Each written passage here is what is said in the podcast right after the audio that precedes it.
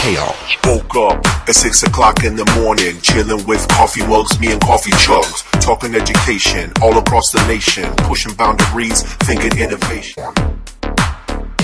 Chaos. Hello, everyone. How you doing? Welcome to another episode of Living on the Edge of Chaos podcast. We are in for a wonderful treat today. This is a, a conversation I've always wanted to have, and uh, the timing is finally lined up to bring this guest onto the show. And I'm really excited uh, for what's to come because this this individual here is one that continues to push our thinking um, makes us rethink our practices and in a field where a lot of times we can get caught up in the shiny new objects and things like that and, and think everything is going to solve all the issues um, this individual is one that continues to ground us in in in in these principles and these ideas that we know work and a lot of these things are are nothing new but yet here we are still trying to make magic of of things that maybe doesn't even need to be magic in the first place and I'm speaking of none other than than Gary Stager. And Gary, I know just in and of itself, your your backlog of the incredible volume of work that you have in education and the people you've worked with and things of that nature could completely fill up uh, this entire podcast. But I know you if people listening in are familiar with you, they're familiar with your work with Sylvia uh, Martinez with the Invent to Learn. You've recently put together um, a new edition of the 20 Things to Do with a Computer, which some people may not even realize is a thing, but now with the Forward 50, with lots of incredible voices of people coming back to revisit some of these ideas um, that have been around for just a little bit of time, um, but for a lot of people could could come across as as groundbreaking. Um, and so I'd like for you to introduce yourself a little bit. Who are you? What do you do? What do you got going on? So people get um, a feel for uh, just the amount of credible stuff that you've you've been able to do. Well, thanks for having me, Aaron. It's great to have the conversation with you. Um, I've been working in education for the last uh, 41 years. Um, I literally started very young, and we could talk about that, um, if you will. I led I got I started teaching teachers when I was about 19 years old. Um, and I'm an elementary school teacher by training. I led professional development, the first schools in the world where every kid had a laptop. Um, I created one of the first online master's degree programs. Um, it more well, geez, I got to do the math. Going on 30 years ago, um, I, had the great opportunity and privilege of working with the father of educational computing, Seymour Papert, for a couple of decades, and his colleague Cynthia Solomon um, for even longer. Um, and I'm an elementary school tr- teacher by training, but I, I view myself as a teacher educator. I've taught every age from preschool through the doctoral level. I've had great opportunities to to not only visit places like Reggio Emilia in Italy, but um, the great honor recently of actually teaching kids within one of their schools after about a dozen years of flying back and forth to Italy. Um, I never was permitted to v- enter a school when kids were actually in session. And then last year found myself, um, actually earlier this year, found myself um, in a school teaching kids for the day. Um, and have a sort of weird background where I studied to be a jazz musician until my conspicuous lack of talent caught up with me, and been part of projects that won Grammy awards and gotten to be friends with some of the greatest jazz musicians who ever lived, and have have sort of made the effort to know and indeed work with many of my my heroes and sheroes in the progressive education movement. So a lot a lot of different experiences working with schools all over the world for for a very long time, and a lot of folks um, know us more recently for um, being the authors of a book 10 years ago called Invent to Learn Making Tinkering and Engineering in the Classroom, which is building a bridge between these two communities that care so deeply about edu- computing as a verb, as, a, as an intellectual and creative endeavor, and making schools better places for, for children to learn, um, and building a bridge between progressive education traditions and and what's possible when computers are are available to expand the breadth and depth and range of projects that, that kids and teachers can be engaged in. Um, and that's led to us publishing 15 or so books by other educators around similar themes. Most recently, the Invent to Learn Guide to the Microbit, um, and also published a, a, few jazz books, and some some of which have won awards, trying to give voice to folks who have interesting stories to tell that that enrich our lives, make it more purposeful, meaningful, beautiful, um, and and challenge us to be better than ourselves. I love that. And yeah, I mean your your your collection of work is is is incredible and just the idea of constantly pushing out ideas and thoughts and and keeping that in the forefront of what we, we should be considering in education and and I know I really came across your work with the invent to learn and then it kind of go down that rabbit hole of all the different things that you start to realize that that you've been part of and you know one of the things that you were talking there that I think is is is interesting that I would like to explore a little bit about that idea of computing as a verb.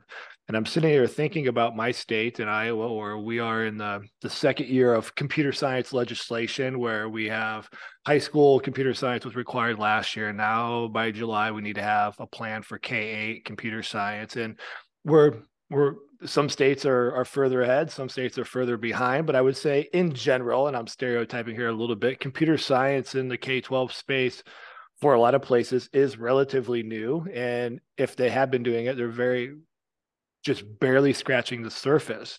And this is nothing new to the work that has been going on in your work in schools. And I know there are phenomenal examples. And so, you know, one of the things that I want to I wanted to ask is as you talk about computing as a verb and you see the landscape of of computer science and education, you know, what are things that you're seeing that either we're, we're we're not thinking maybe the right way or we should be looking back at to things that have been in existence? I mean i know there's every state and everything has different variables but like in that general sense you know i think about it in my role where i'm supporting 21 school districts and it's it's it's a it's the the wild west and i don't mean that in a negative way of here's all these initiatives that districts have and now we have this mandate and it feels like one more thing stacked in um, where it, it, could just be a sloppy add-on um, if not done well. And that's one of my biggest fears that i have. And so uh, you know what are your thoughts on that? What are you seeing? What are you thinking um, when you w- w- just that kind of big ecosystem sure so uh, so i'll I'll, make, I'll start from the personal um, and and then sort of expand to kind of more of a policy view of this. Um, I got interested in computing because around 1975 at Schuyler Colfax Junior High School in Wayne, New Jersey, there was a nine week required computer programming class with Mr. Jones. I'll say that again in 1975. Um, I grew up in a I grew up in a school district in North Jersey, about 23 miles from New York City, that got the first timeshare um, mainframe system and some terminals for kids to use, I believe, in 1964. Mm. Um, and for the first time in my life, I felt smart and intelligent and creative because we didn't know what was impossible. We thought everything was possible. Um, Mr. Jones had to have been a terrific teacher because he had scarce resources. We only ever had a teletype or two in a classroom, but he kept everyone engaged. There was a several year period where we hadn't seen any software that wasn't created by someone we actually knew. Software wasn't something you could buy. I remember getting a manual for a piece of software that was available to us that was externally produced and looking at it like, you know, a scene from The Gods Must Be Crazy. What is this thing?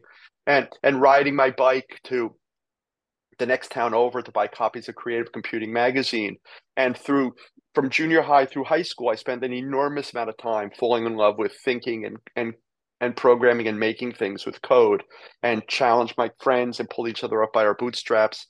Um, and then graduated high school in 1981 thinking, well, that was kind of fun, but no one will ever use a computer again. That's ridiculous. And when I came home for from Christmas break, my mother said, get a summer job. And I knew I could probably get a job working at a camp. And I was a music major at the time. Um, and I applied to a number of camps, and no one would hire me to be a music counselor because I couldn't play the guitar. Um, and I stumbled upon a place called Deerkill Day Camp in Suffern, New York, um, in the New York City area, and the director of the camp, who was second generation, it's now a third generation business, um, had a mini computer in his office that I'd never seen before. And he said, We've been thinking about teaching kids to program. We'd like to start a computing program at, at our camp. Um, and could you write a program to do something? I wish I remember what the prompt was. And I hadn't used the computer at that point six or eight months and never seen that hardware before. And my program worked at an 18 and a half years old. I had a staff and budget was considered senior administration level at, at the camp. And I began the next summer running a, the program for kids. And a lot of my instincts um, turned out to to be good and have sort of shaped a lot of the work that I've done ever since. We didn't have any equity problems. We had same number of girls and boys participating. Every kid got the experience, but then it was uh, there was elective time for kids who wanted more of it. I remember thinking to myself, the kids who are the best programmers are also the best swimmers and tennis players and arts and crafts kids. They're just interesting kids. Um, interestingly, my first uh, learning environment was a horse trailer that had some computers in it. and they they said after the first summer it was so successful they were going to expand my facility and I thought, oh, that's terrific. And I came back the next summer and they had built a porch onto the horse trailer next to the goat in the pond. And I had twice as many computers, which now had to be brought in and out in bad weather and twice a day for lunch and things like that. Um, and in, in the intervening time between that first summer and the second, I actually started teaching teachers how to use computers in the classroom long before I actually I had a degree. So so now now to the policy part. Um, computing was what we we did with computers because it had the greatest upside, right? That uh, we were able to answer the question that Seymour Papert and Cynthia Solomon have been talking about. Seymour, particularly since around 1968, does the asking answering the question: Does the computer program the child, or the child program the computer? And I think the reason why this question is important is because it gives kids agency over an increasingly complex and technologically sophisticated world. And because I think the imperatives for um, preserving democracy are there. That at a time of rising authoritarianism and science skepticism and whataboutism and partisanship, I think having agency over an increasingly complex and technologically sophisticated world is important. I think the computer expands the breadth and depth and range of projects that are possible. Now, uh, while I'm simultaneously thrilled that schools have and school systems have have um, discovered the idea of kids computing, um, I have a couple of concerns. One is I think we need to be able to hold two thoughts in our head simultaneously. One is that all kids need some programming experience. And the second is some kids should choose computer science as their project. Mm-hmm. And my concern is, you know, you said you you've done high school and then next year you're going to do elementary school. There are states and and nations on this globe that have decided that there's K-12 computer science requirements. And there's some unintended consequences of that. One is we have no idea what kids are capable of doing. So how are you going to have a K 12 curriculum when we've never seen a group of kids who had as much computing experience as I did in Mr. Jones's class in 1975, where between baking a souffle and, and making a tie rack, some clever adults thought it might be worthwhile to have kids spend nine weeks learning how to program computers. So, you know, when we when we started one-to-one computing at schools in Australia where every kid was given a personal computer in 1989. I got involved a few months later in 1990. The entire purpose was programming across the curriculum, making things, being engaged in deep inquiry, having agency over an increasingly complex, technologically sophisticated world. And even having that experience, I have no idea what kids would be capable of doing by the time they graduated high school if they had actually started in kindergarten or first grade. So how do we have a scope and sequence for that? It's it's kind of a fantasy. It's, it seems preposterous to me, um, and and it leads to, like I said, some unintended consequences. Like, well, if we've got twelve years to do this, we can get around to it next year. We could say mañana. Um, we could put if in second grade and then in third grade. Mm. Um, we can we can invent a curriculum that um, relies heavily on vocabulary and and less heavily on on actual fluency. or or expertise or doing things. You know, I, I believe that knowledge is a consequence of experience. That's what Piaget teaches us. And and a great deal of what what's happening in schools, even the ones that are well intentioned and talking about computing or talking about computer science, are offering something that you might call computer appreciation. Mm, this is right. This is an idea that you know Alan Kay often talked about. You know, schools are really good at teaching, you know, fill in the blank appreciation, music appreciation, math appreciation. When when my my mentor and and and and hero and sort of you know spiritual guide Seymour Papert would ask, what can they do with that? That we want kids to be scientists rather than being taught science. We want them to be mathematicians rather than being taught math. We want them to be artists rather than being taught art. We want them to have these experiences. So, in in the absence of expertise or qualified teachers, and with the presence of increasingly low expectations, um, we'll invent a whole lot of vocabulary words that kids will learn over a period of time, and that will that will masquerade as some actual fluency or um, intellectual development. So, you know, if, if I, I always tell teachers, if you see a, a computing curriculum that says first graders will like understand binary and identify an or define algorithm, you should run screaming from it. Um, it, nothing good will come from that. I was in my 30s programming computers almost 20 years before I understood binary. I remember I was driving in the car, it came to me. I thought to myself, hmm, that's interesting. Now I understand binary. And that was literally the last time I used that idea. Right. Um, but it's but it's but it's endemic in in a lot of the sort of frameworks that I see. Now I was running around saying, how can we have a computer science curriculum um, K twelve when we have no earthly idea what kids are capable of doing? And I was self confidently, maybe even smugly saying that and repeating it from one place to another, from one podcast to another, when um, Cynthia Solomon, the mother of educational technology, heard me say it.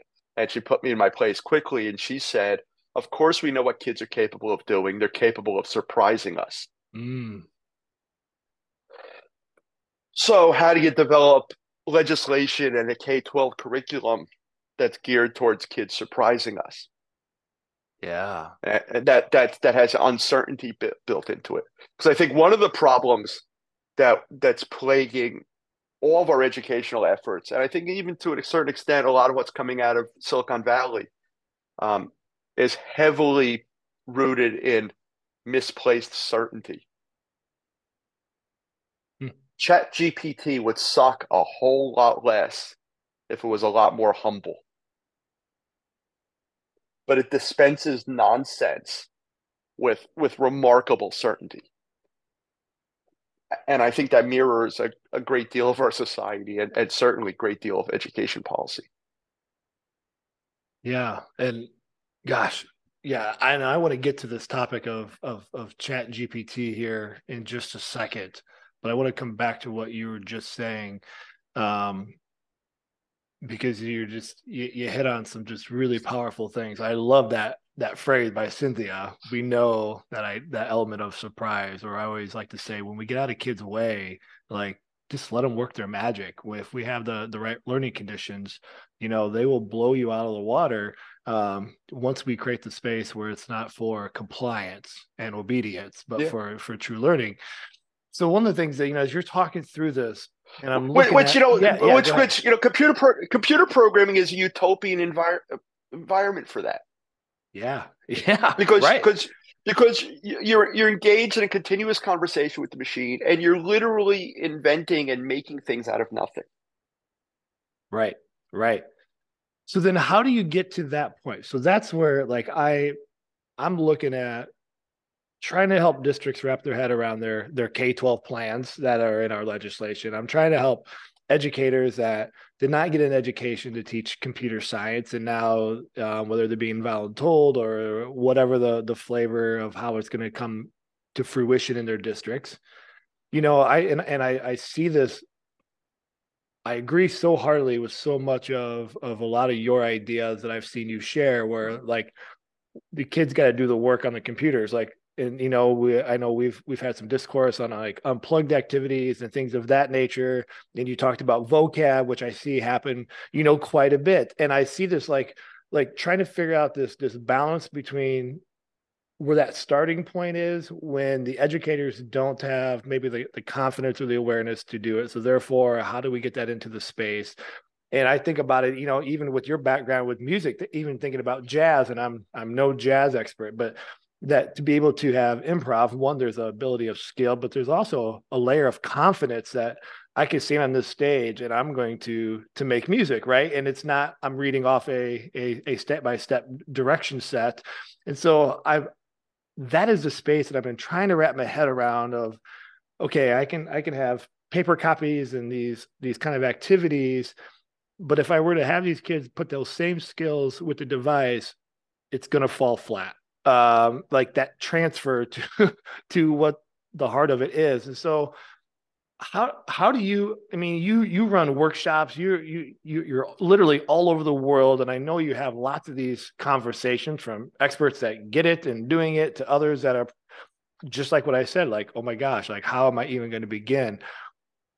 How do you wrap your head around that? Or what are some thoughts for people that are trying to figure out like i want to do a good job and just literally have no idea but yet I'm being told that in, you know, in six months time, I have to have computer science in my classroom. Well, you know, just an aside first. You mentioned you mentioned unplugged. You mentioned unplugged activities. The first time I encountered computer science unplugged, I literally thought I was being punked. um, you know, is there really a shortage of computers?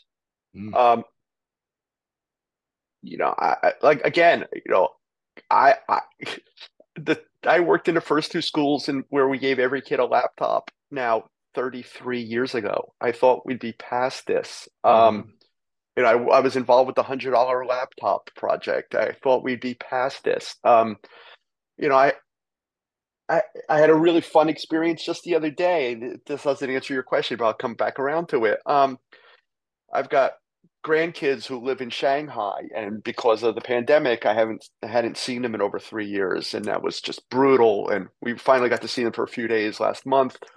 Um, and my older grandson just turned seven, and he got an iPad for his birthday. And the other day, you know, we go through this ritual on weekends where we deal with the time change, and we try to FaceTime them, and it's always like a, you know, a bad Benny Hill episode. um, and and I've just been thinking, well, geez, at what point are can these digital natives just call grandpa and have a conversation without it being a three ring circus and you know and, and be scheduled ahead of time by you know parents and and the other day the the iPhone rang and it was Theo from his iPad because his dad had put his grandparents' phone numbers in it and he just decided to give us a call. And and so while that was going on on, on my partner's iPhone, I started I started texting him from mine. And and he was like, "What is this miraculous thing?" and and then simultaneously talking with us and looking over his shoulder and asking his father, "How do I type on this? How do I make exclamation points?"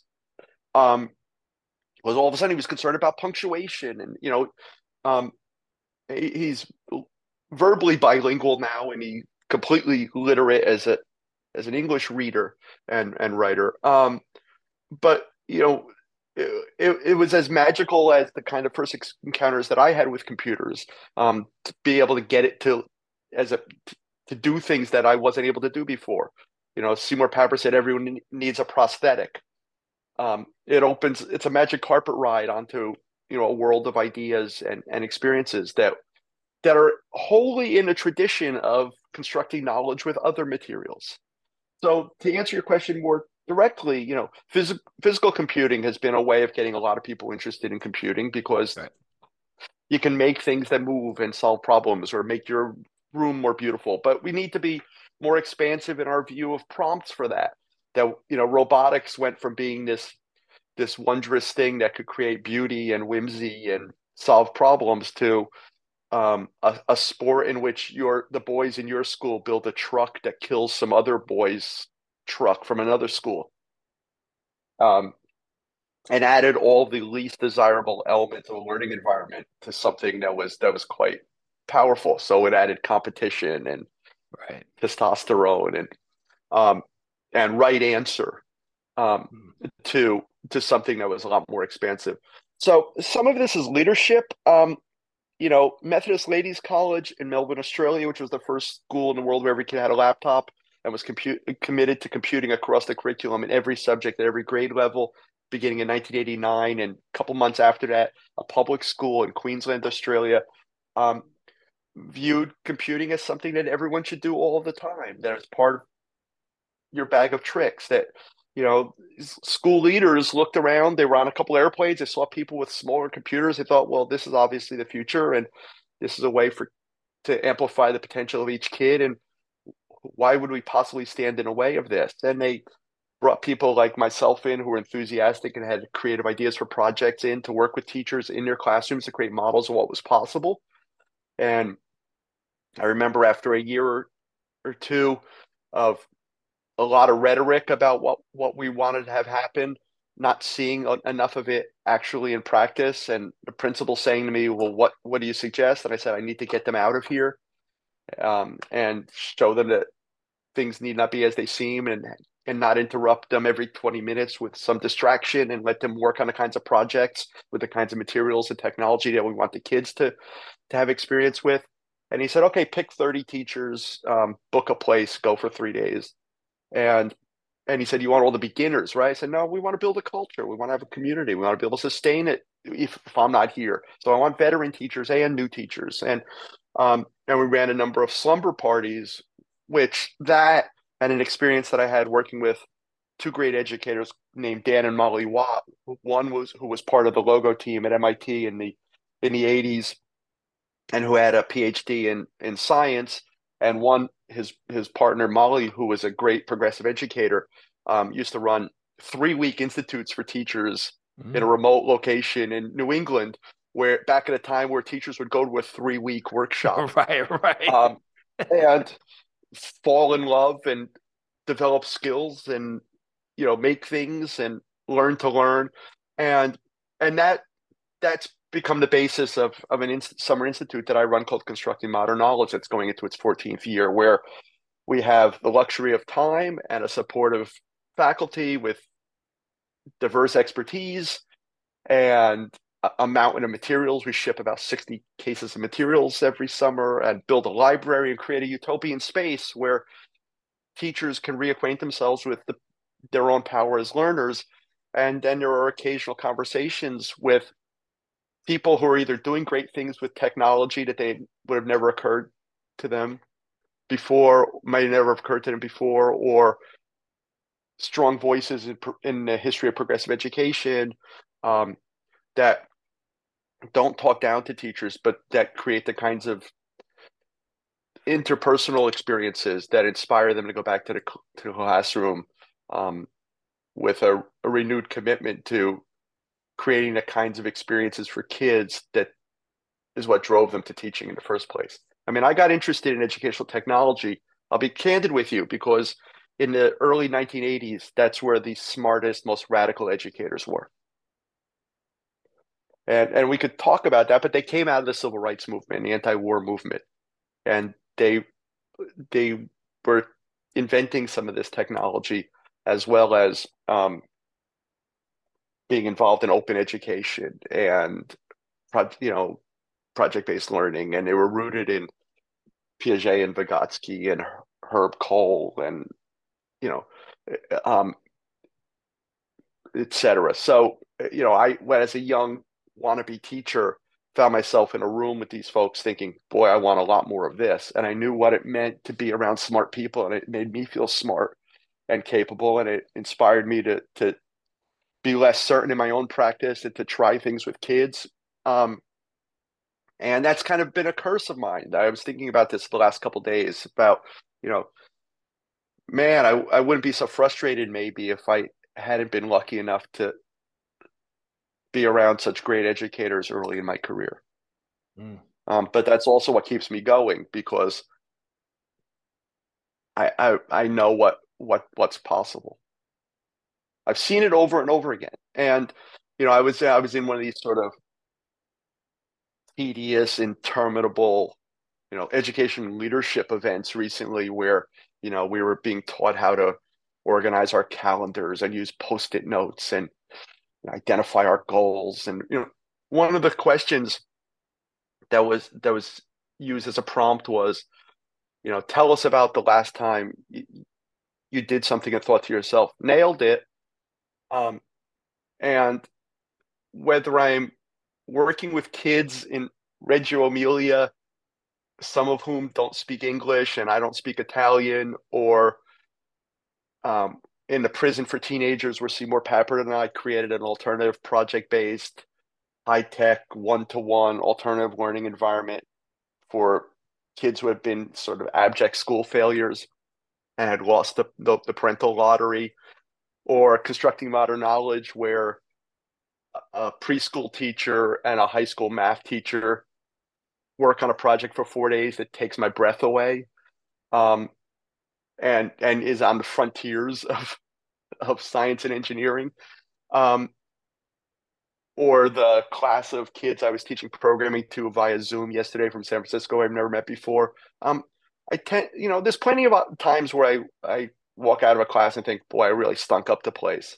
Um, but I like to think I have enough self awareness about that, and it won't happen again tomorrow. Um, but more often than not, I'm I'm not surprised by what kids are capable of doing. I'm not surprised by what teachers are capable of doing. I think um, teachers are ca- capable of great confidence and competence and creativity when given the environment and the tools and the support and, and the materials and the high expectations that they'll do that.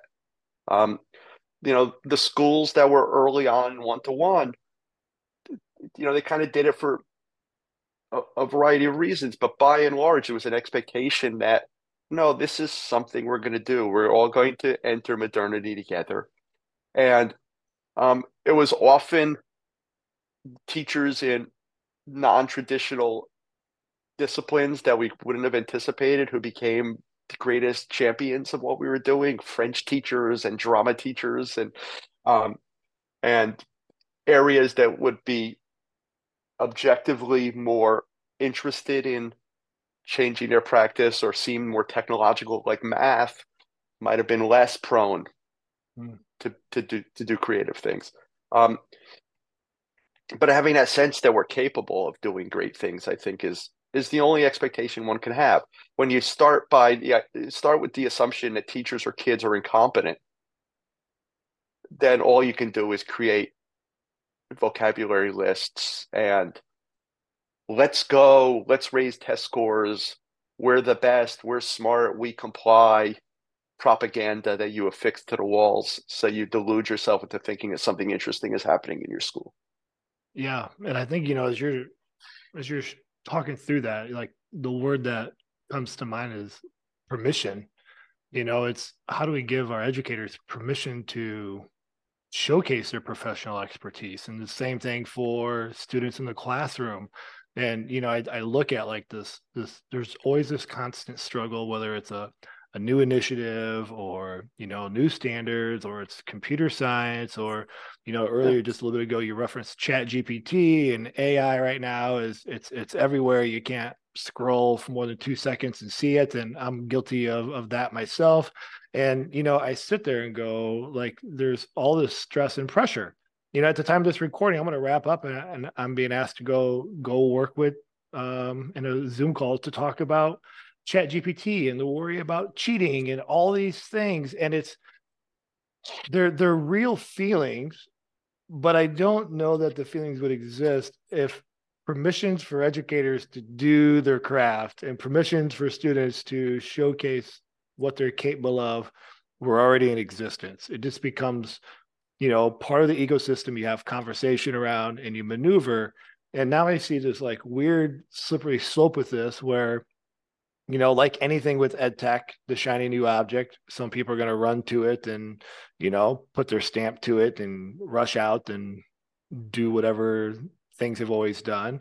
There's others that are trying to be proactive, and then you've got others that are kind of hiding in a hole, not addressing it. And it's like, where do you find this this balance? Um, because it does feel in this case almost like there is a disruption of sorts but no one can make any sense of it, even if they are acting like they're able to make sense of it.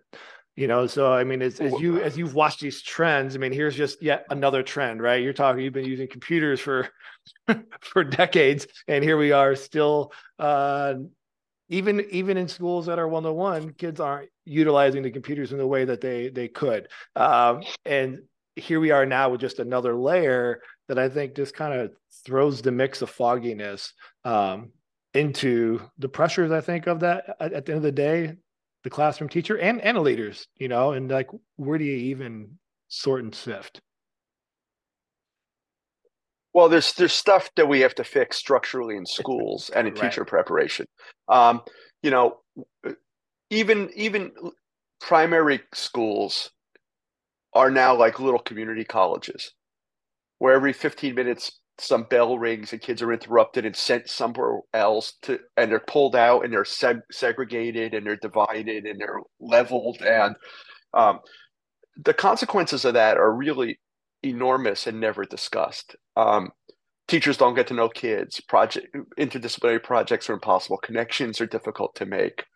Um, kids never get to work on anything long enough to have pride of completion or ownership. Um, if something is tedious or challenging, you know, it's okay. Just wait it out a few minutes. We'll, we'll someone will ring a bell. We'll salivate and move on. Um, when I learned to be a teacher, I was literally at the very end in the mid '80s of when to be an elementary school teacher, you had to learn how to teach PE and art and science and social studies. We knew what projects were. We made manipulatives, and we knew what the value of manipulative was by making it um, and using it with kids. Um, and you even had to play the piano a little bit. It was required. Um, and now everyone is sort of specialized in in non-specialties.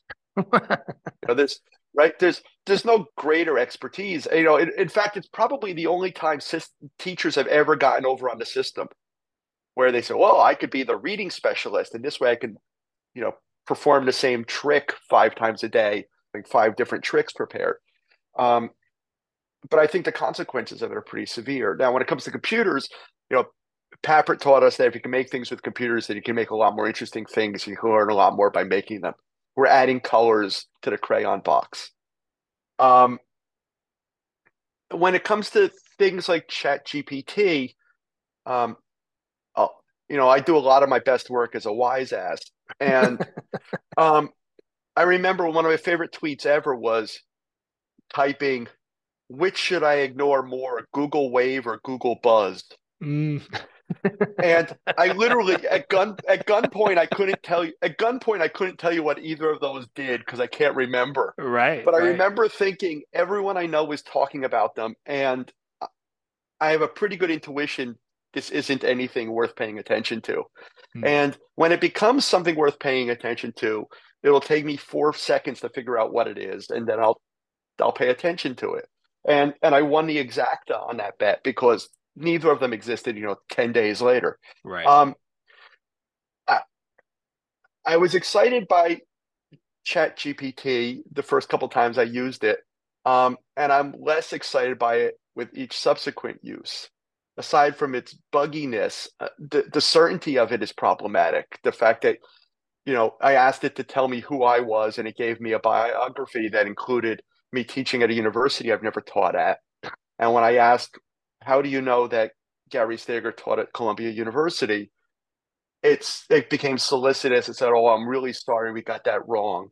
Um, but it doesn't seem to correct itself. And I've had mm-hmm. arguments with it about Maria Montessori, and and um, I asked it to do something that was essentially second grade arithmetic, and it answered. It it, it understood the problem. It, it said it back to me, and then it produced absolute nonsense. And when I fact checked it and, and told it that it was absolute nonsense, again, it sort of blew smoke up my ass and told me, You are correct, sir. And then gave me more nonsense. I said, No, it's still wrong. And it gave me more nonsense. Now, that's okay because kids should develop, as Neil Postman said in the 60s, highly tuned BS detectors. Right. Right. One of the reasons you learn to program is because is to develop the sort of the habits of mind to be able to sort of question what's being presented to you and to smell a rat and to know that that doesn't feel right. Yeah. And if that doesn't feel right, then you don't need to be taught a whole lot of elaborate, you know, internet skills for disproving it. You know, you can use the Google and it'll take four seconds. Um, but developing that BS detector, I think, is is really important. So the hype and hysteria, both the the over promising and the paranoia and, and panic that's associated with innovations like ChatGPT are pretty much two sides of the same unproductive coin. Mm. Um, and one of the reasons why I think schools are alarmed by ChatGPT is, um, ironically, it does the things that school cares about really well. Right. And and that's sort of the low hanging fruit. It's the dumbest forms of of human expression. If you want a five paragraph essay on the virtues of being a spy in Orwell's 1984, it's really good at crapping that nonsense out. Right. Um, but it but it, it doesn't lead anyone to ever question why do we teach this at all? Why is this important? You know, if if you can ask it to write a poem, um, it writes a poem. And what I find though is that if you ask it to write a poem and then you say, hmm, could you use a little more elaborate language, or that's too flowery, or it should be a little shorter or more or a little longer or more concise, um, or more abstract or more have contain more nuance. Um, asking it to improve your poem develops all of the sort of intellectual skills that would justify teaching poetry in the first place that very few kids ever experience because being told to write a poem isn't the same as being a poet. Mm. And um, 99 out of 100 teachers, I suspect, wouldn't be able to give you an answer beyond it's in the curriculum for why we make kids write poems. True. Uh, um, you know, in certain, you know, and so when people say, "Well, you are you really suggesting we should teach every kid to program?" You know, that's outrageous. You know, not everyone needs to learn how to repair an engine to drive a car, which is an incredibly terrible analogy for any number of reasons.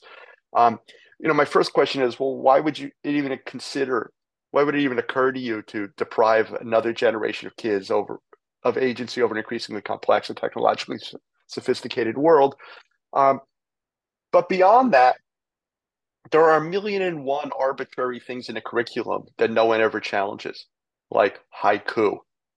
You know, show of hands if you were in a meet, show of hands if you were in a meeting where it was determined that every kid on earth would learn to haiku. What what would be the global catastrophe if we removed haiku from the curriculum? Right.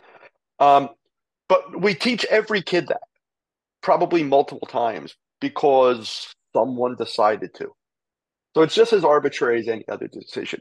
The difference is, um, you know, I, I, remember Angus King, the governor of Maine, who was is deeply flawed and has terrible views on education and a lot of other issues. But when when he proposed that every kid in Maine should have a laptop, and someone wrote him a, a letter saying, you know, why don't you just spend the money to buy every kid a chainsaw?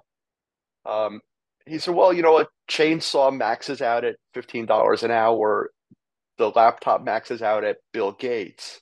Mm. Um, we, we, you know, it's not an unreasonable. You know, it's a it's a kind of utilitarian, capitalistic answer. Um, but but why not teach kids things that have infinite potential, that help them continue to learn for for a lifetime, that allow allow them, as I did in Mr. Jones's class, to feel smart for the first time. Yeah. Um, I, I know that what happens in my head when I'm trying to write a computer program is similar to when I'm trying to get my car out of a locked parking garage or a, an appointment scheduled with the doctor's office and I'm in voicemail hell. Um, or when I was composing music, that the sort of same, you know, gerbils were running on the same treadmill in the same way in, in my sort of mechanical brain as as when I'm when I'm writing a computer program. It's it's served me well, and it, and it it seems quite reasonable that maybe every kid should spend nine weeks in a class like Mr. Jones's. Maybe we don't do K twelve.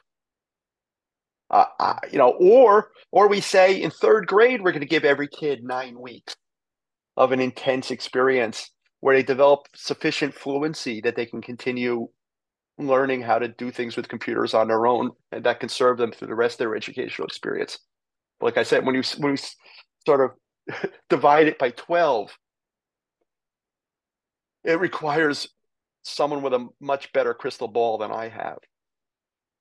Yeah, you hit. I mean, I think that's you know, as you're as you're talking through that, then I'm just replaying conversations and and meetings that I've had, and, and we're trying to figure out what it looks like. And I think you really hit. I mean, for me, that idea of like that fluency versus which I don't think any of us are directly doing, like checking off the box because there's this legislation where we're going to do this these X amount of standards in first grade and X amount of standards in second grade, and then we've accomplished what we needed to, and it's going to be good. And there's, but there's huge time gaps, and it's you know it's not fluid within the ecosystem of the school day. And how do we, how do we integrate it so there is meaning behind it, and they and they do have see the value in it, and it's not just something that happens now because we quote unquote feel we have to and like that's where and whether we're talking well computing you know, or Matt, any subject that's where you start to lose the luster of like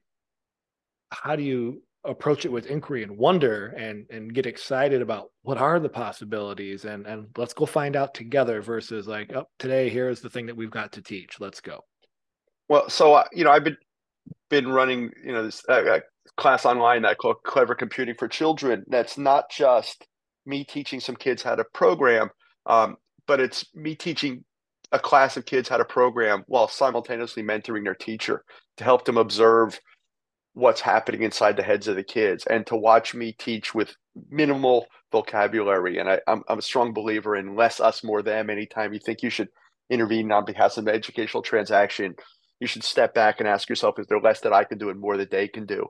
Um, and and when to push kids and when to back off and to recognize that not everyone's at the same at the same place at the same time but they can all be creating and and learning from one another and feeling successful um, and and you know the low hanging fruit for that is computation and math you know there's there's no greater gap between a discipline and the teaching of that discipline as this thing called mathematics and this thing called math and math is what schools do um, in 1989, so you do the math, um, it's a while ago, the National Council of Teachers of Mathematics, in a particularly lucid period, said that 50% of mathematics has been invented since World War II.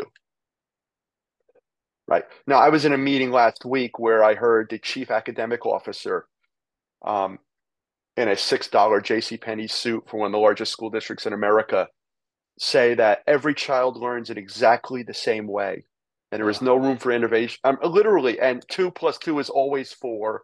And we learn to read through 37 step systemic phonics.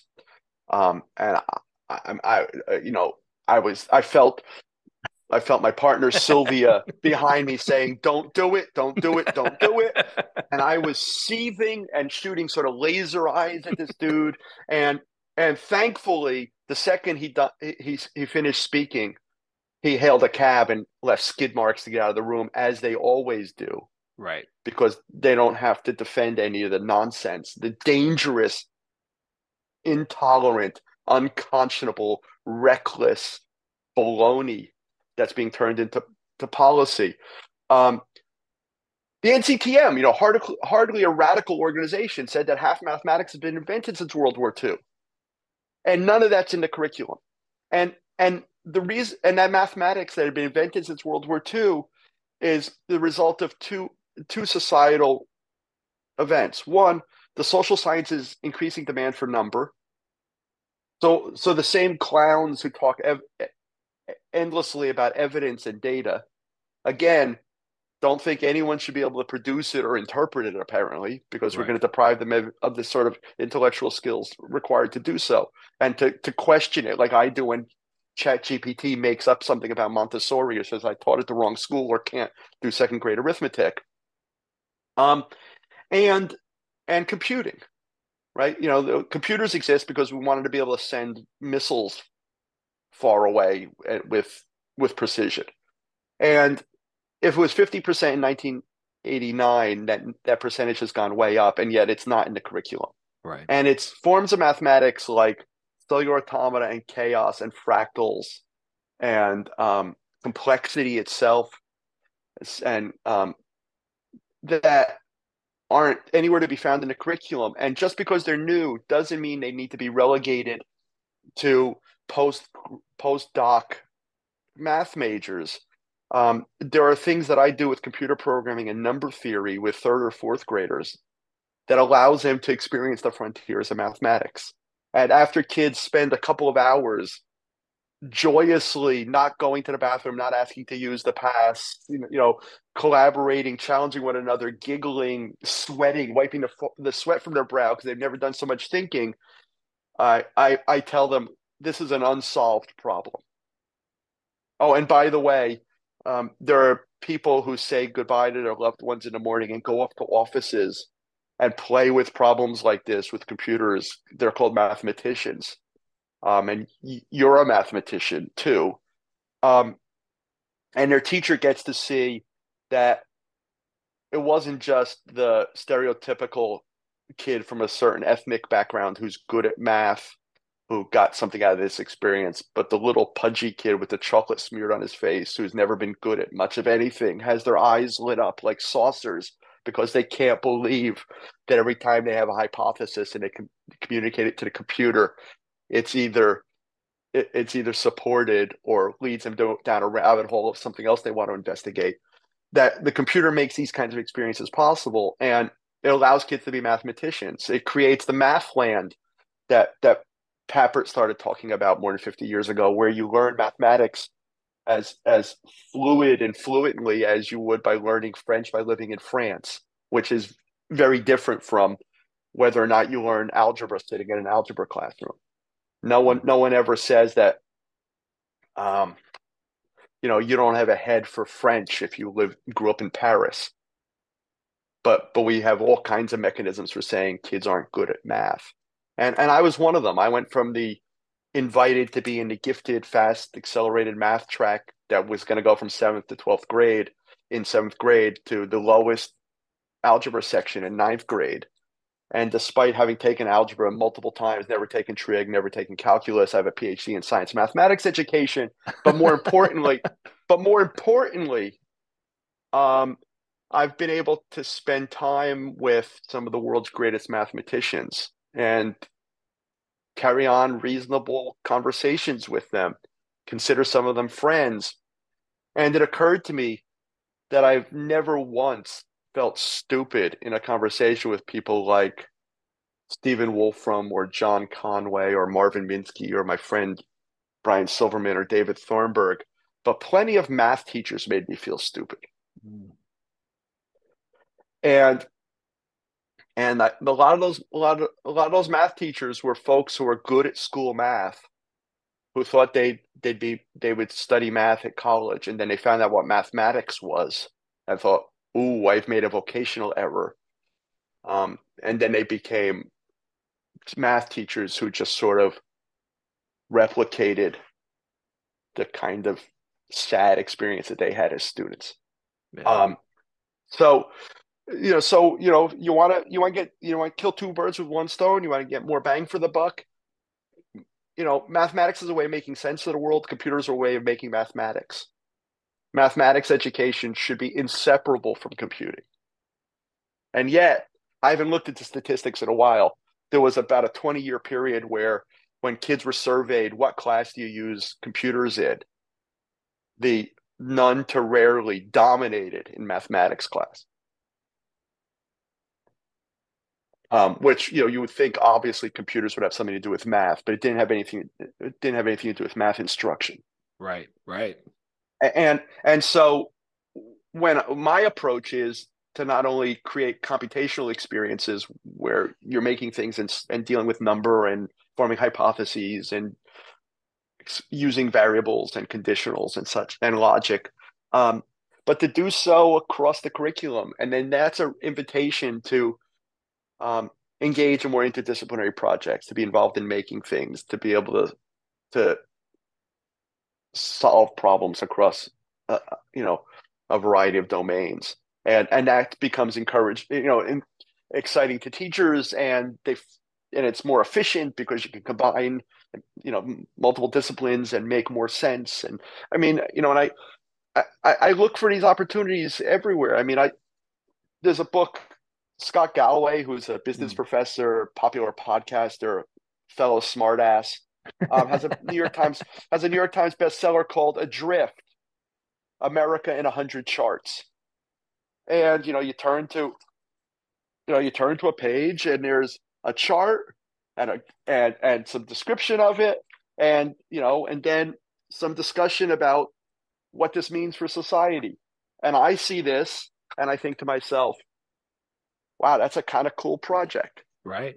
Yeah. Our our school in 100 charts our community in 100 charts our classroom in 100 charts climate change in 100 charts uh, affordable housing and whatever area of concern in the curriculum in any subject in any locale. And one of the things you learn from the the great progressive tradition and from purveyors of that tradition like uh, like the, the educators in Reggio Emilia is the power of lots. That when you walk into a classroom and say i need a hundred of these then first of all the kids have to deal with division of labor and they start thinking there's not one right answer because there's only 20 of us and we're going to need a hundred right. of something. Yeah yeah yeah. And then right? And and so like you know I, used to joke 30 plus years ago that all we did with computers in schools was word processor database spreadsheet. It used to get be it used to get said in one syllable um one breath. And that's not so funny anymore because now we don't do the database or spreadsheet part at all. No. And I don't see a lot of evidence that kids are doing any writing. Um, you know, if, if the computer was good for anything, certainly word processing was revolutionary, but I don't see any great. It does, despite the golden age of print on demand and blogs and infinite audience and for your work, and I don't see an explosion of kids writing. Just like you know, we went through a a, a little a brief period of of people making movies and every kid making you know an insufferable one minute claymation of you know two dinosaurs fighting or something i don't even see that anymore very much right right um so what are they doing? And more importantly what can they do with that? I remember i had you know we were we were running this this nutty project inside this incredibly troubled prison for teens where you know amnesty international is accusing the state of maine of torturing kids. And Seymour Papert and I and a couple colleagues, you know, wandered into this place naively thinking, well, let's create the world's greatest progressive classroom. Um, and I remember having a conversation that even as radical as I am, um, Seymour said, "What are you thinking about doing with the kids next?" And I still kind of had my teacher hat on. I said, "Oh, we're going to do some geography," and he shot back, "And what can they do with that?" Mm. Thought, oh, that's a really interesting question. And he he saw me on my back foot a little bit. He said, "I, I didn't mean to rattle you, um, but what you do with kids should have a reasonable chance of leading to a bigger question or or deeper understanding. Um, it should allow you to do something that you couldn't have done before it. And if not, why bother? Um, so, you know, describing something in charts and and collecting some data and crunching it and making it visually attractive and sharing it with everyone and and using it for for persuasive purposes a reg, a normal teacher ought to be able to make sense of that when presented with the the ability to sort of think in, in in such a way yeah. No i love that. I mean i think about you know that that whole integration approach or just creating authentic experiences built around the questions that the kids have. Like we don't we don't need to go real far to figure out what's meaningful to kids when we have a room of kids. We can ask them and we can use that as the platform. And i mean i think about a lot of what you're just talking about that that integration across disciplines and that chart of that book adrift which is awesome. Um you know and i think about how often math does get left out of the equation um anytime we we look through figuring out if indeed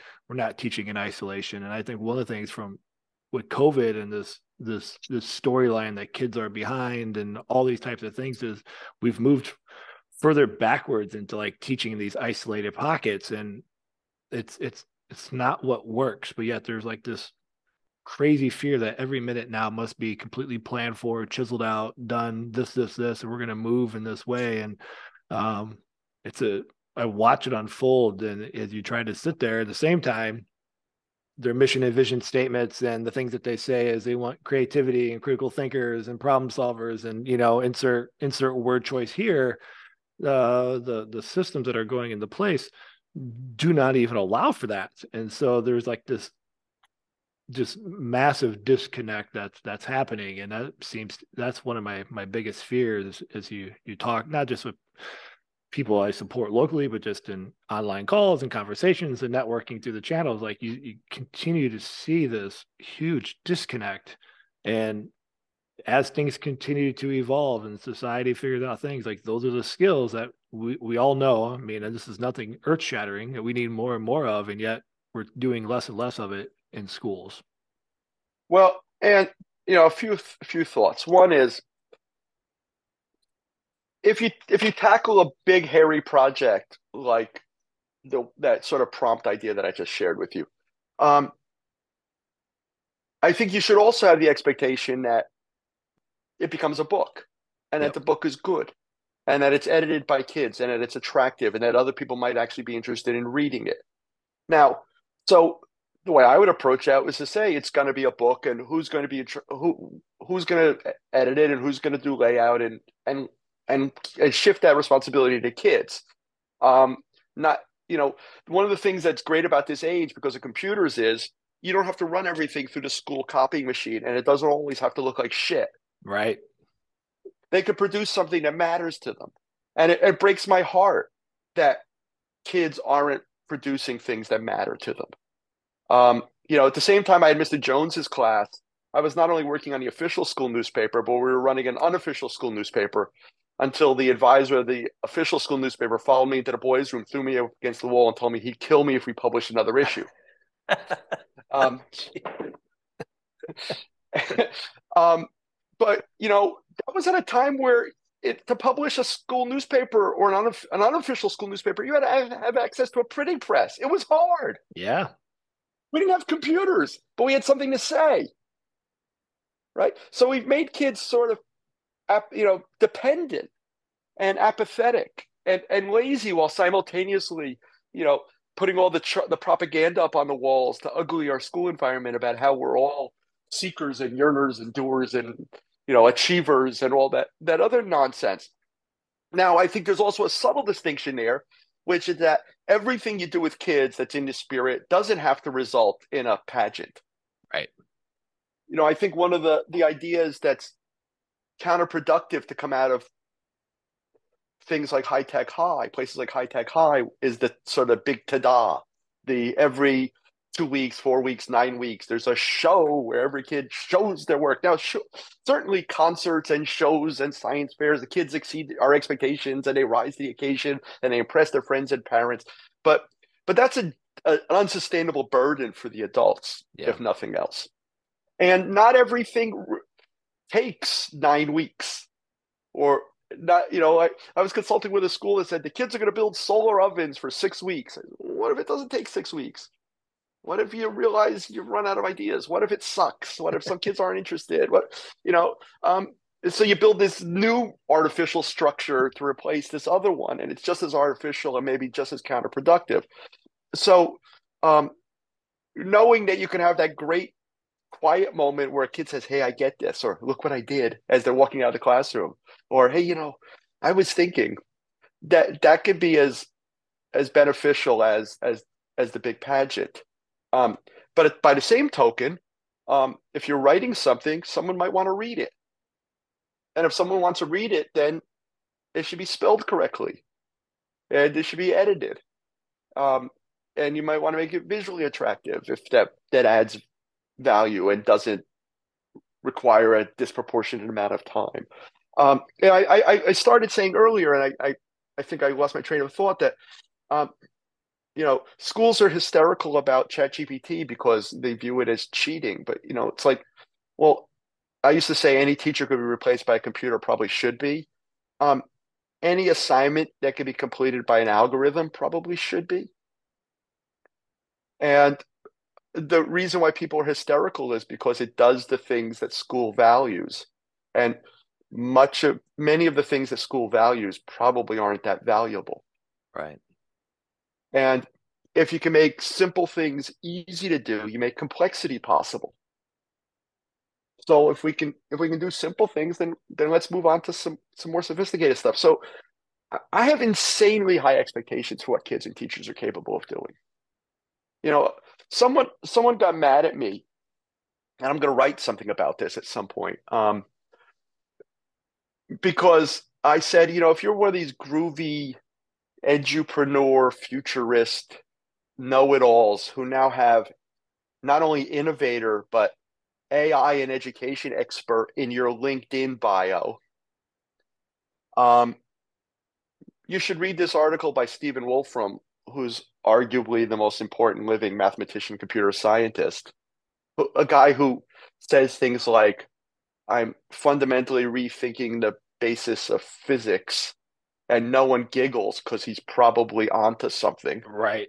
Um, you know, who, who was a MacArthur genius, at, at, you know, at 19 and, you know, PhD around the same time. And, um, and invented the tools being used by all mathematicians and scientists to do serious work. Um, and incidentally, donating dozens and dozens of hours a year to talking to kids online about math and science if they're interested. Um, he wrote an article explaining how ChatGPT works, and it's it it's it's rough. It is hard. It is but, rough. but okay, so read the parts you can understand. Get your heads around some of it. Maybe just realize it's complex. And complexity is a good thing to have a sense of. It's actually an entire branch of of, of mathematics, um, but it's also a sort of a way to go through life with some humility and and and as a lifelong learner. And someone fairly prominent really came down on me hard with how dare you? First of all, I didn't name anyone as the you know groovy rock star know-it-all futurist entrepreneur. Um, um, but how dare you, you know, expect teachers who are, you know, overburdened and blah blah blah, blah, blah to to you know tackle an article like this? And you know, my response is, how dare you think the teachers are too stupid, right, um, and incompetent and lazy? What are you? No, I'm not the one saying mean bad things about teachers. You are by thinking they're incapable of wrestling with powerful ideas even if only to say, "Oh, I'll read a couple paragraphs of this and maybe I'll come back to it later."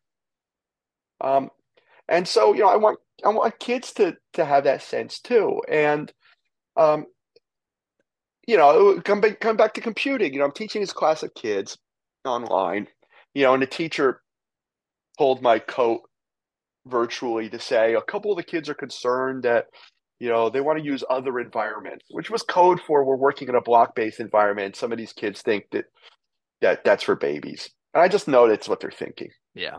And and so you know, first thing I said to the teacher was, you know, there's a growing body of research that says that block-based programming isn't for babies, that it's that it allows more diverse, democratic, um, equitable community of kids to have serious computational experiences. Um, the languages are getting more powerful. Um, you know, Snap was created at UC Berkeley. It's used in their um, freshman computer science courses at one of the best you know computer engineering schools in the world. Um, there's an AP computer science principles course called Beauty and Joy of Computing that I had a little to do with that uses Snap as the programming language. So if you care about AP, which I'm sure these kids do, I couldn't give a rat's ass about it. Um, and, and, and and took and took zero AP classes in school. Um, and and my my kids took between zero and zero plus one AP classes, you know, in school and all went on to university and had productive lives.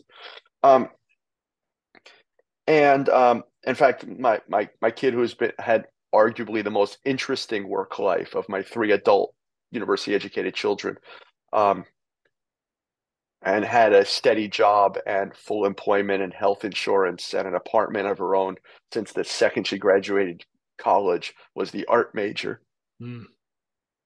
Um, and there was a rather contentious period where she said she was putting together her 10th or 11th grade schedule. And we said, What do you want to take? And she said, Art. We said, Great, take art. And she said, Oh, they'll be mad at me. What do you mean they'll be mad at you? Oh, they don't want me to. They want me to take more math.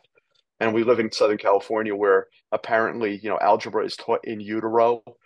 And somehow kids have satisfied all the high school math requirements by the time they leave eighth grade, which is kind of interesting because how is that a high school requirement then? And um, and we said, well, now take art this year. And, you know, next year you'll have more time in your schedule. You can go back to math if you want. And this caused like just crazy phone calls with school guidance counselors. And we recommend against this because we find if the kids don't take math, it leaks out. And I said, well, I don't subscribe to the leaks out theory. And um, anyway, you know, daughter got accepted to you know seven of the best liberal arts schools in the country. Went to Bard College, upstate New York, which is like this pantheon of intellectual inquiry and creative expression. Mm-hmm. And after a semester of taking humanities classes and having Enigma written as her grade in one of the classes, she said, I need to take some courses with numbers because these, these humanities people are making me nuts. And she took calculus of her own free will and volition. And calculus teacher came in and said, I love this subject. You're going to love it. I'm glad that you're here with me and we're going to have a great time together. She got an A in university calculus, which she would have never gone near again if she had taken it in high school. Right. Um, and you know, going back to the to the earlier problem, um, so you know, we we know this is far afield, but you know, all these this, these articles about teen depression and blaming screens. And I have a slide that I've been using in presentations with a picture of Dr. Seuss's Lorax on it, and it says, "I speak for the screens, for the screens have no tongues." The screens haven't made school insufferable for kids. We have. Mm. The curriculum has. There's a fundamental difference between the way I proposing using screens as intellectual laboratories and vehicles for self-expression and the way a parent might use an iPad to shut a kid up in an IHOP. Uh, and and we we need to be able to differentiate between those two things. And so coming back to these kids who are worried about using baby languages, you know, my assignment for them for next week was I told showed them the Snap website and I said, look at this and find find interesting things to share with me. So so they can convince themselves that that maybe this is complex. Right. Maybe yeah. there's maybe there's something I don't know how to do because I'm I'm at that point I don't like being in with kids where I want to say it's good for you but they don't really understand variables yet. And they don't really know how to put a procedure together or debug it. And if they would just hang out with me in Turtle Art for a few more weeks, they'd really have a solid understanding of this. But instead, we're going to do some list processing next week and start playing with language because I, I promised them I can get the computer to insult them. and, and and that's something that you know these sort of middle aged middle middle age middle school boys will find find interesting. Right, right, right. Um, and again, to sort of give you a sense of you know how the enormity of the rock we're pushing up the hill, came up with this idea of clever computing for children. This whole model. I come in synchronously once a week to teach kids and to propose challenges. They work on them all week, and then we get back together, and I'm mentoring their teacher in between, and I have continuous conversations with kids. Um, schools hate the me having continuous conversations with the kids part. They make it almost impossible. Right. Yes. So we can we can we, we can we can do one percent of what was possible because I can't keep challenging the kids. The kids can't message me at three in the morning because they're in the middle of solving a problem and they, they can't go to sleep because they really want to debug something, which is where all the really powerful learning happens. Um, and it hadn't occurred to me that when the school made this an elective, uh, 10 boys would put their hands up. You know, so you know, I the kids kids meet me on Zoom, and the first thing I said was, "What have you done with the girls?" Um, and if the school wants me to continue this or we do it again, I suspect I might have to call it clever computing for girls or clever computing for girls and boys, or do some different marketing uh, because the sort of structural biases in schools are such that yes. they're not like what I had at the summer camp in 1982 or at the prison in 1999 or at Methodist Ladies College in Melbourne, Australia in 1989, where they committed to every kid having a computer and programming across the curriculum, which is another really interesting piece, you know, bit of historical trivia. The first school in the world where every kid had a computer and was programming was a girls' school. um, so, you know, so, yeah, I don't want to, I don't want to be saying to these kids, you know, do it because I said so or because it's good for you or because you need it. I'll just sort of zigzag in a different direction, recognizing that they're just dealing with external pressures of what it means to program computers or what's cool or tough or challenging, even though you know they can't actually do anything. Right. Well, it goes back to that less of us and more of them, and allow them in that that discovery to find out. You know, like how do we poke and prod to allow them to have that aha moment themselves that you know will be there just like you said if if given the time to just spend time with them and allow them to tinker and find and explore and and, and find their voice um, yeah and, and, and for yeah and for all this instruction and for all this policy i mean i'm sure you confront this on a regular basis um, people can't actually do very much with computers. And you run hands-on workshops and my partner sylvia you know comes out of aerospace and software and video game design and she just continuously marvels the fact that teachers can't use their trackpads um, let alone knowing where they save the file. And you know copying and pasting is sort of the postdoc level of of computing. And it's well because they've never had any again you've never had any reason to you know so so if ChatGPT can be used by a school principal to send me a welcome letter at the beginning of the school year that doesn't have spelling errors in it, I'm cool with that. Go for it. Yeah. Yeah. you know, the the you know, the the, the 7500 ways in which you're going to punish my child between now and June. Chat GPT can do that without misplaced punctuation and using the correct form of to or your. Cool. yeah. Go for it. right. Yeah. Yeah, no, yeah, so good. You know, Gary, I want to be respectful of your time because I could just sit here and talk with you all day long. And uh, as always, you give me a lot to think about, and I know for the listeners as well. And your voice is is so appreciated in the education landscape. Um, you know, because I think as whatever the the flavor of the month, day, year tends to be in education, a lot of this stuff is not revolutionary. It's coming back to the basics, the things that you and all your friends and network and a lot of people have known for a long time. The bigger question is at what point do we start to implement those things? But I always appreciate you being an advocate for what matters most for kids and for learning and and and and for the profession.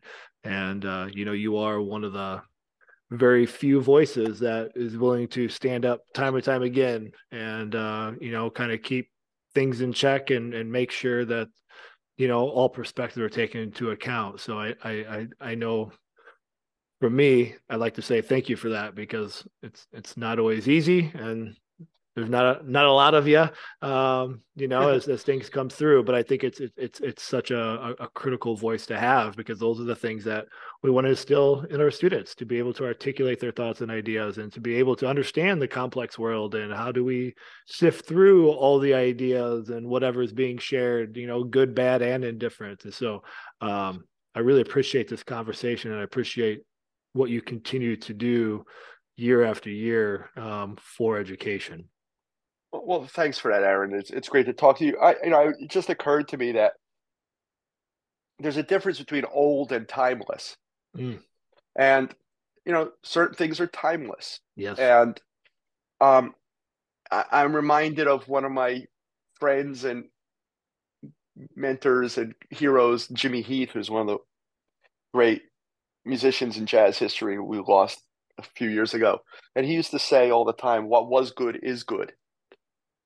Um, and the reason why we created 20 Things to Do with a Computer Forward 50 was because in 1971, Seymour Papert and Cynthia Solomon um, told us what kids were capable of doing with computers then. And if your school is looking for a tech plan now, you might just pull out that 52 year old document because a lot of schools couldn't demonstrate the kids have the competency and fluency now to do the things that they said in 1971 the kids are capable of doing. And in that 30 page document, they talked about one to one computing and physical computing and the maker movement and uh, computer science for all. And it's kind of all in there, but it was, it was embedded in a sense of wonder and a progressive tradition. And it's worth recognizing that we stand on the shoulders of giants. What was good is good. We don't have to, to reinvent every, everything. We have continuously exciting opportunities and tools and technologies available to us to amplify human potential, to go further than we could have gone on our own. Um, but it requires us to to recognize that teacher working conditions are student learning conditions, and that we we want to have a democratic society in which people can make informed decisions and have agency over over their world. And one of the ways we get there is by developing, you know, computational fluency that helps us not only differentiate truth and and fiction, you know, fiction, um, but to to navigate an increasingly complex complex world. Yeah. So I, I thank you, and and just a, a quick plug. Um, you know, the sort of my my life's work all comes together in a summer institute that's an act of love and lunacy called Constructing Modern Knowledge. It's happening again this July 11th through 14th um, in Manchester, New Hampshire, four days uninterrupted, a mountain of materials, a remarkable faculty of great practicing educators, and an opportunity to, to interact with with folks who are just doing extraordinary things with their lives, who we bring in as guest speakers, not to talk to people, but we want people to be able to say they've had a conversation with, they got to know. And nothing nothing brings me greater joy than finding out three or four years after the fact that some teacher had their life changed because they went for soup dumplings with the their director of the Reggio Emilia Foundation or had a conversation with a MacArthur genius or got to hear jazz musicians perform 10 feet away from them for the first time and think about what it meant to be a musician and how they, they come to do what it is that they do. Um, and so we we run the thing without sponsors. There's no exhibit hall. It's all entirely focused on creating the kind of learning environment for teachers that we would hope they would create for their their students. And you know, the evidence that I have that it works is um, not only the remarkable projects that people create year after year after year that that take my breath away, but we've had some educators return nine times. Um, and it can't happen without participation. I spend an, an inordinate amount of time and effort trying to to get people to know about the event and, and to, to consider coming. So I hope if you're interested in the kinds of stuff we've talked about today, you'll take a look at constructingmodernknowledge.com and and join us in what's usually seasonably cool Manchester, New Hampshire, great little New England city for for a four day learning adventure of a lifetime this July 11th to 14th. Yeah, well, we'll definitely get that linked in the show notes and I mean, it's I know that has always been a bucket list item of mine, and I think if anyone besides going to the website just search for it, and you can see testimony upon testimony and blogs and stuff from people who have experienced it. And I think you know what what you create there is that that that space for vulnerability and that opportunity for what matters most, which is that that human connection and that human collaboration of doesn't have to be this chiseled laid out, you know, word vomit 50 minute sessions of 300 ideas. It's let's sit and let's have a conversation and allow that to take us to that deeper level, which is well, something we don't do enough of. I mean, whether professionally or or personally anymore, it's it's a it's a lost art, and, and I think there's there's real and, value there. And and and it's efficient. yeah, I mean, yeah, you know, yeah. when when I took when I took when I took 30 teachers away for three days, um, they learned 10, they, it, it was 20 years worth of PD. Yes. Because the bells weren't ringing and they didn't have to pick their kids up from daycare and they weren't, you know. Um, so it was like it's infinitely more efficient when when and there's all this concern about teacher retention. I can't fix everything that ails schools, but we've had teachers who have publicly exclaimed, "I I was going to quit. I'm going back now because I I, I the spark inside me is being reignited about why I became a teacher and what, what I'm capable of doing and what the kids can do. And this is going to be fun next year because I'm going to make it that way.